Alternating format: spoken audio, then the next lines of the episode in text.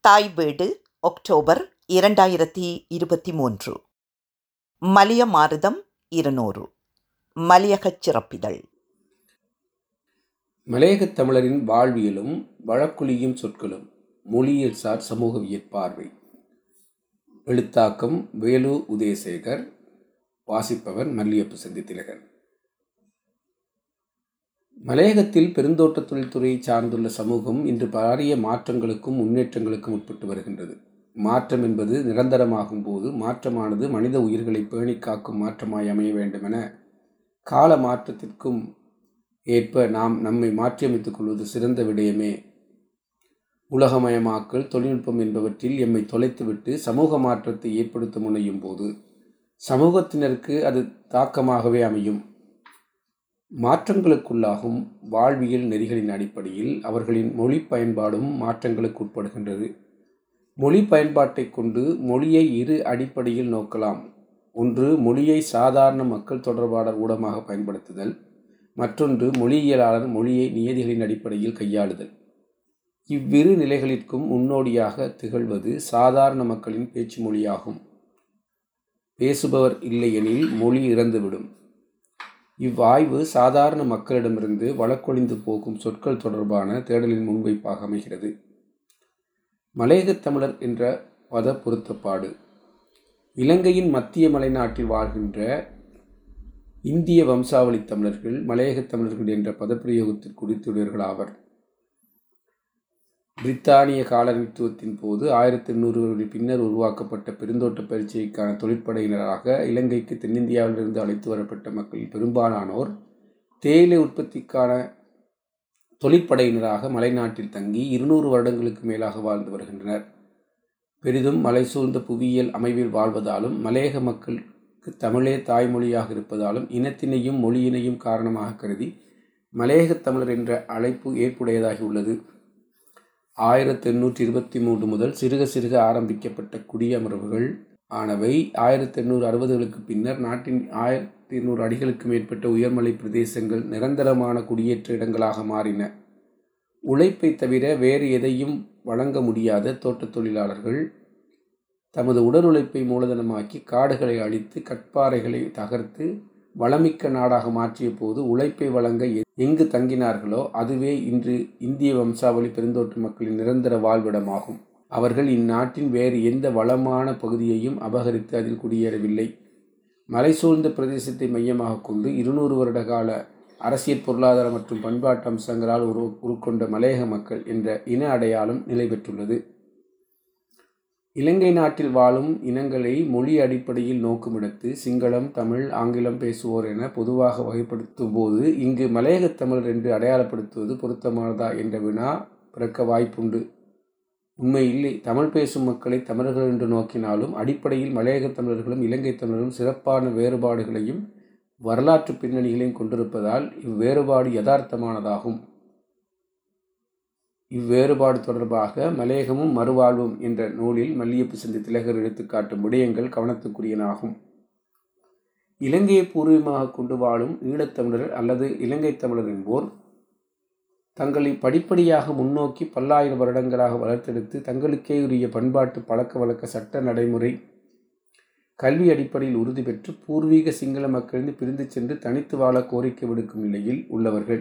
மாறாக மலையக தமிழர் என்போர் இருநூற்றி ஐம்பது வருடங்களுக்கு முன்னர் இந்தியாவிலிருந்து அழைத்து வரப்பட்டு இலங்கை நாட்டில் கூலிகளாக வாழத் தொடங்கி படிப்படியாக இலங்கையராகி இன்று இலங்கை நாட்டின் பிரஜையாக மீண்டும் வலியுறுத்தி இருக்க தக்க வைத்து கொள்ள பிரயத்தனப்படுவோர் எனவும் கொள்ளலாம். மொழி அடிப்படையில் ஈழத்தமிழர்கள் தமிழ் மொழி பேச்சு வழக்கில் பாண்ட பரம்பரை இந்திய மலையாள பாரம்பரிய சொற்பண்பு கலந்த தமிழ் உச்சரிப்பு பாணியும் கொண்டவர்கள் மலையக தமிழர்கள் தமிழ்நாட்டு தென்னிந்திய பாரம்பரிய சொற்கள் கலந்த உச்சரிப்பு பண்பு கொண்டவர்கள்.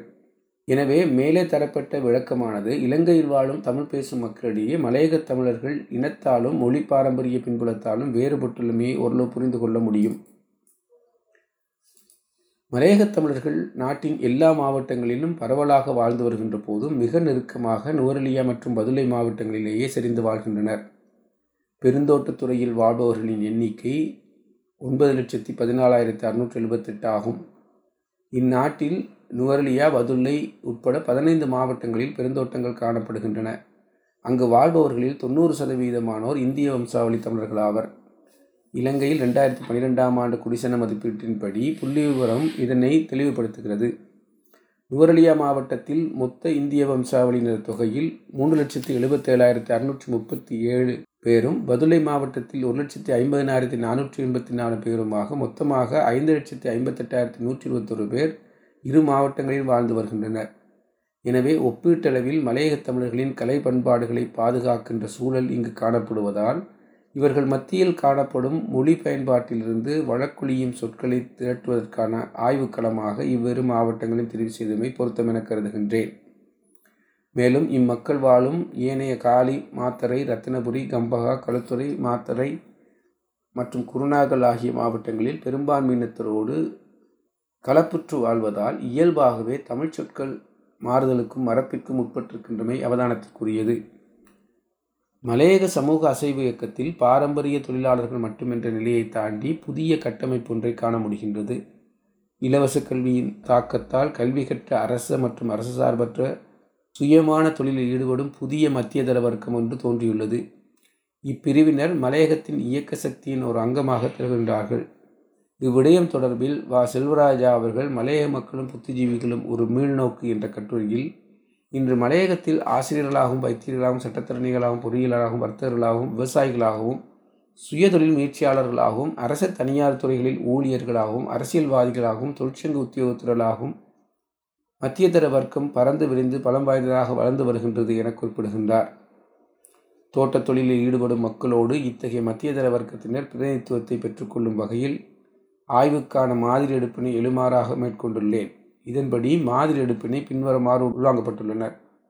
பதினைந்து தொடக்கம் இருபத்தைந்து வயதை கொண்ட இளைஞர்கள் நாற்பது பேர் உயர்தரம் மற்றும் சாதாரண தர கல்வி பயின்று வரும் மாணவர்கள் முந்நூறு பேர் தோட்டத் தொழிலில் ஈடுபடும் திருமணமான நாற்பது வயதிற்கு கீழ்பட்டோர் அறுபத்தி ரெண்டு பேர் முப்பத்தைந்து வயதிற்கு கீழ்ப்பட்ட ஆசிரியர்கள் இருபத்தெட்டு பேர் தொழிற்சங்க செயற்பாட்டில் ஈடுபட்டுள்ள தொழிற்சங்கவாதி ஒன்பது பேர். மலையகத் தமிழர்களின் வாழ்வியலும் மொழியும். மலையகத் தமிழரது மொழி மற்றும் பண்பாடு எத்தகையது என்பதை புரிந்து கொள்ள வேண்டுமாயின் மக்களின் பூர்வீக வாழ்விடமான தென்னிந்திய பிரதேசங்கள் பற்றி அறிவு அவசியமாகின்றது. தமிழ்நாட்டிலிருந்து இலங்கைக்கு அழைத்து வரப்பட்ட இந்திய வம்சாவளி தமிழர்கள் திருச்சி மதுரை ராமநாதபுரம் தஞ்சாவூர் முதலான பிரதேசங்களிலிருந்து வந்தவர்கள் ஆவர். தமிழ்நாடு சங்கம் வைத்து தமிழ் வளர்த்த பெருமைக்குரியது. சங்கம் அறிவிய காலத்திலேயே தமிழர்களோடு வடமொழியும் கலந்தது. பதிமூன்றாம் நூற்றாண்டில் தமிழும் வடமொழியும் ஒரு சேர வளர்ந்தமையை இலக்கிய வரலாற்று ஆசிரியர்கள் இலக்கிய படைப்பில் மணிப்பிரவாள நடை என சிறப்பிக்கின்றனர். இதனால் புதிய சொற்களும் தமிழைப் போல் மக்கள் வாழ்வில் இடம் பிடித்துக் கொண்டன. உதாரணமாக தர்மம் நீதி அங்கம் சந்தேகம் தேகம் சங்கீதம் ராகம் ஆச்சரியம் போன்றன. சேர சோழ பாண்டியர் ஆட்சி காலங்களில் மிகப்பெரிய இதிகாச புராணங்களும் ஆழ்வார்களின் பாசுரங்களும் ஆற்றுப்படை இலக்கியங்களும் மன்னர்கள் தொடர்பான உலா பிரபந்தங்களும் தமிழகத்தில் தோன்றி நிலை பெற்றன. இன்றும் வழக்கில் உள்ளன. இத்தகைய இலக்கிய செல்வங்கள் மக்கள் மத்தியில் பரவி வாழ்க்கையோடு பிணைந்து நின்றதால் இவற்றோடு தொடர்புபட்ட சொற்பதங்களையும் வரலாற்று சம்பவங்களையும் நமது அன்றாட வாழ்க்கையின் மொழியில் பயன்படுத்த தொடங்கினர். இலக்கிய வரலாற்று ஆசிரியர்கள் இலக்கிய வரலாற்று கால ஒழுங்கை பின்வருமாறு வகுத்து கொடுத்துள்ளனர். சங்க காலம் சங்க மருவிய காலம் பல்லவர் காலம் சோழர் காலம் நாயக்கர் காலம். மிக நீண்ட மூவாயிரம் ஆண்டு கால இலக்கிய போக்கையும் மக்களின் வாழ்க்கை போக்கையும் பார்க்கும்போது தமிழகத்திலே வாழ்ந்த மக்கள் இவற்றின் ஆழ்ந்த தாக்கத்துக்கு உட்பட்டவர்களாகவே வாழ்ந்திருக்க முடியும் என்பது வெளிப்படையாகும். இத்தகைய சூழலில் இருந்து இலங்கை நோக்கி வந்த மலையகத் தமிழர்களின் பேச்சு மொழியானது பண்பட்டதாகவும் பிராந்திய வழக்குகளை பிறமொழி கலந்த சொற்பிரயோகமாகவும் இருக்கும் என்பதில் வியப்பில்லை. ஆகவே இவர்கள் ஈழத்து மொழி வழக்கிலிருந்து வேறுபட்ட பண்பாட்டு கோலத்தை உடைய மொழி சமூகமாக விளங்குகின்றனர். இம்மக்களின் பேச்சு வழக்கில் தமிழக நாட்டாரியல் மரபுகள் புராதன பாத்திர பெயர்கள் நமது அன்றாட வாழ்க்கையோடு தொடர்பட்ட தொழில் நிமித்த வார்த்தைகள் பிரயோகங்கள் என்பன உட்பொதிந்து காணப்படுகின்றன. மேலும் தொன்மையின் பிறரை சாராத பிறவற்றிலிருந்து உருவாகாத சுயமரபும் செறிவும் சிறப்பும் வாய்ந்த பழமையான இலக்கியங்களை கொண்ட மொழியை செம்மொழி என்பர். தமிழும் அத்தகைய செம்மொழியாகும். மலையகத் தமிழர்களும் செம்மொழி பாரம்பரியத்துக்கு உட்பட்டவர்கள்.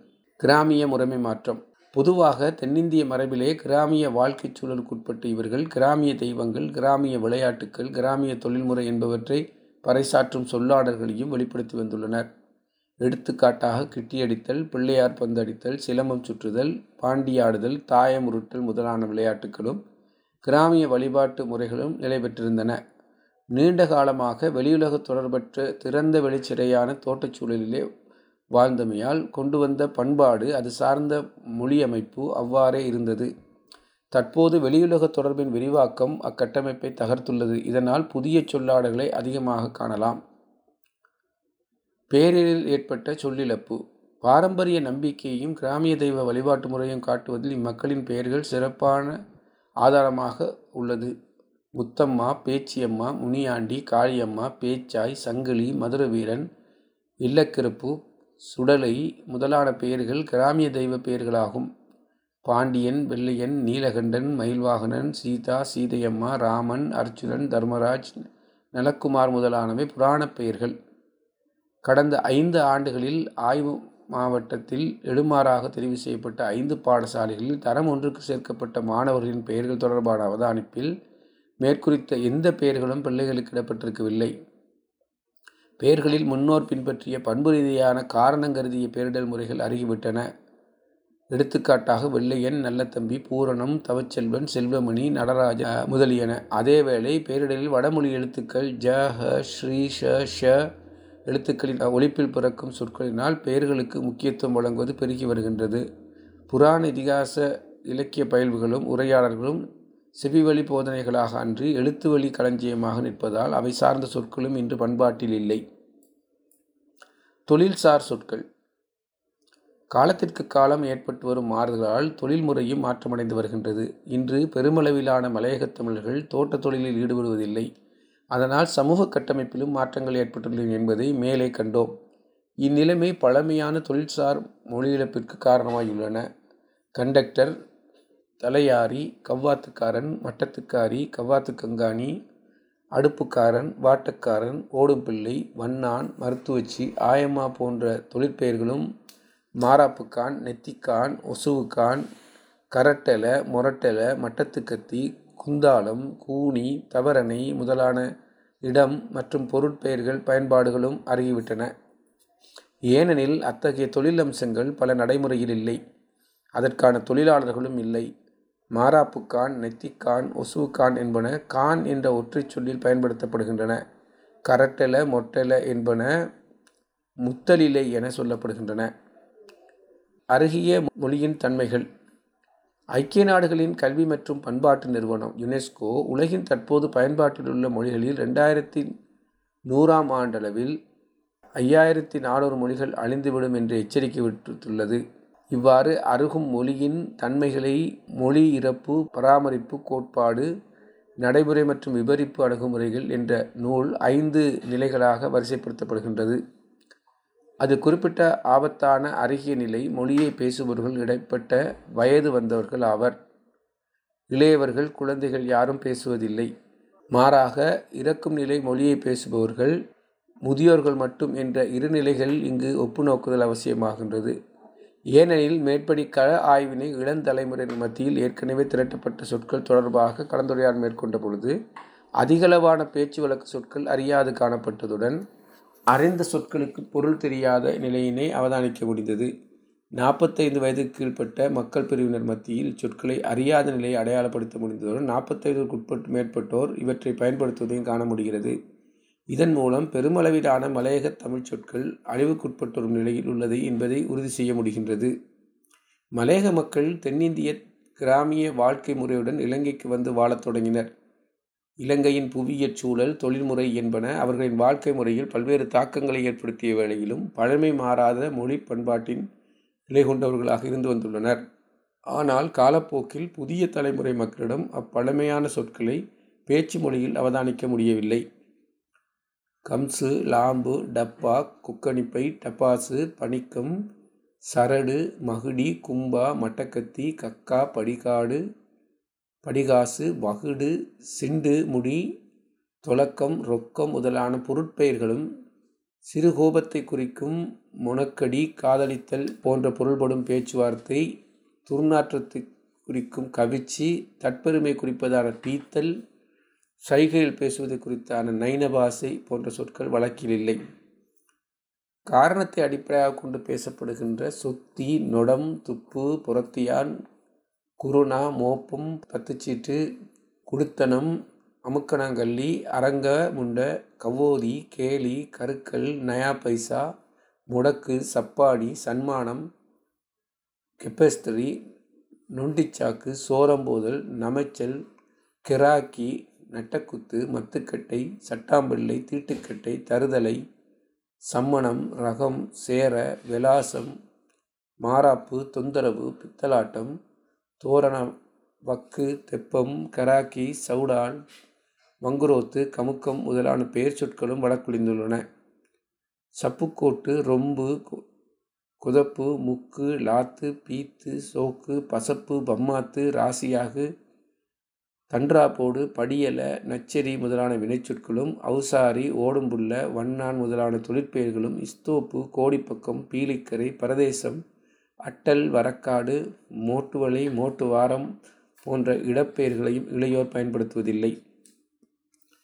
அடைமொழிகளும் இணைமொழிகளும் மொழியை அழகுபடுத்துகின்றன. அத்தகைய சொற்களான ஈவு இறக்கம் சந்து பொந்து வாடி வழக்கம் முக்கிமொனகு ஏப்பசாப்ப அரசல் புரசல் அறக்கப்பறக்க சந்தடி சத்தம் போன்ற இணை மொழிகளும் பேச்சு மொழியாக பயன்படுத்துவது குறைவடைந்து செல்கின்றமை நடைமுறையில் காண முடிகின்றது. ஏன் மொழி பாதுகாக்கப்பட வேண்டும்?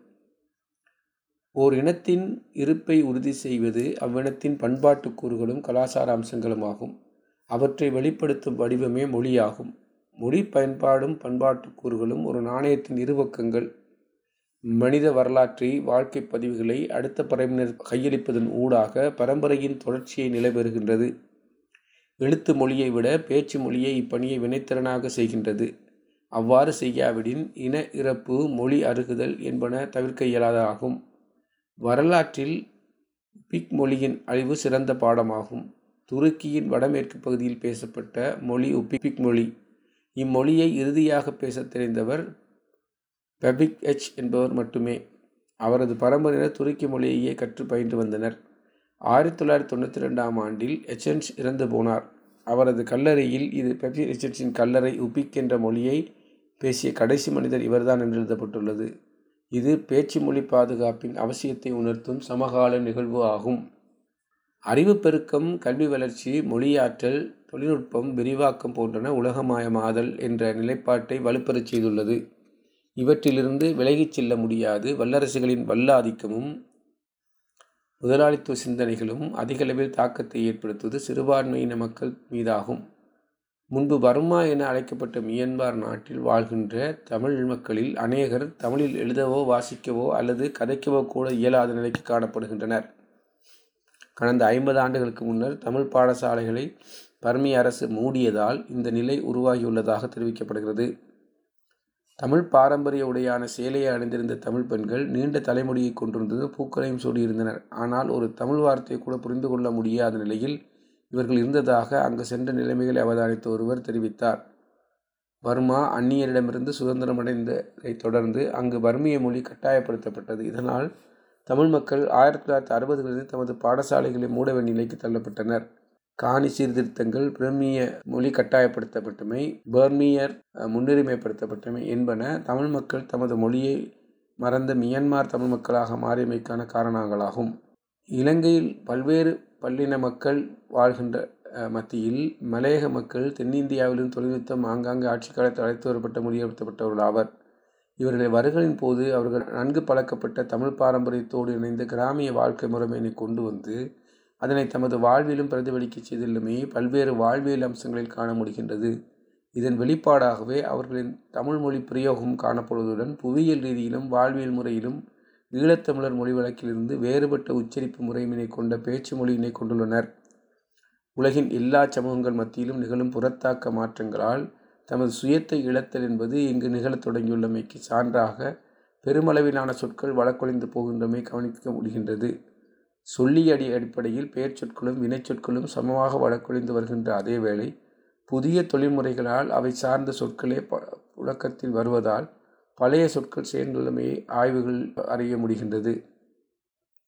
காலத்தின் தேவை தொழில்நுட்ப வளர்ச்சி ஆகியன காரணமாக பழமையான சொற்கள் வழக்கொழிந்து வருவது எல்லா மொழிகளும் இயல்பானது என்றாலும் இதன் தொடர்ச்சி இன அடையாளத்தை சிதைப்பதற்கு காரணமாக முடியும்.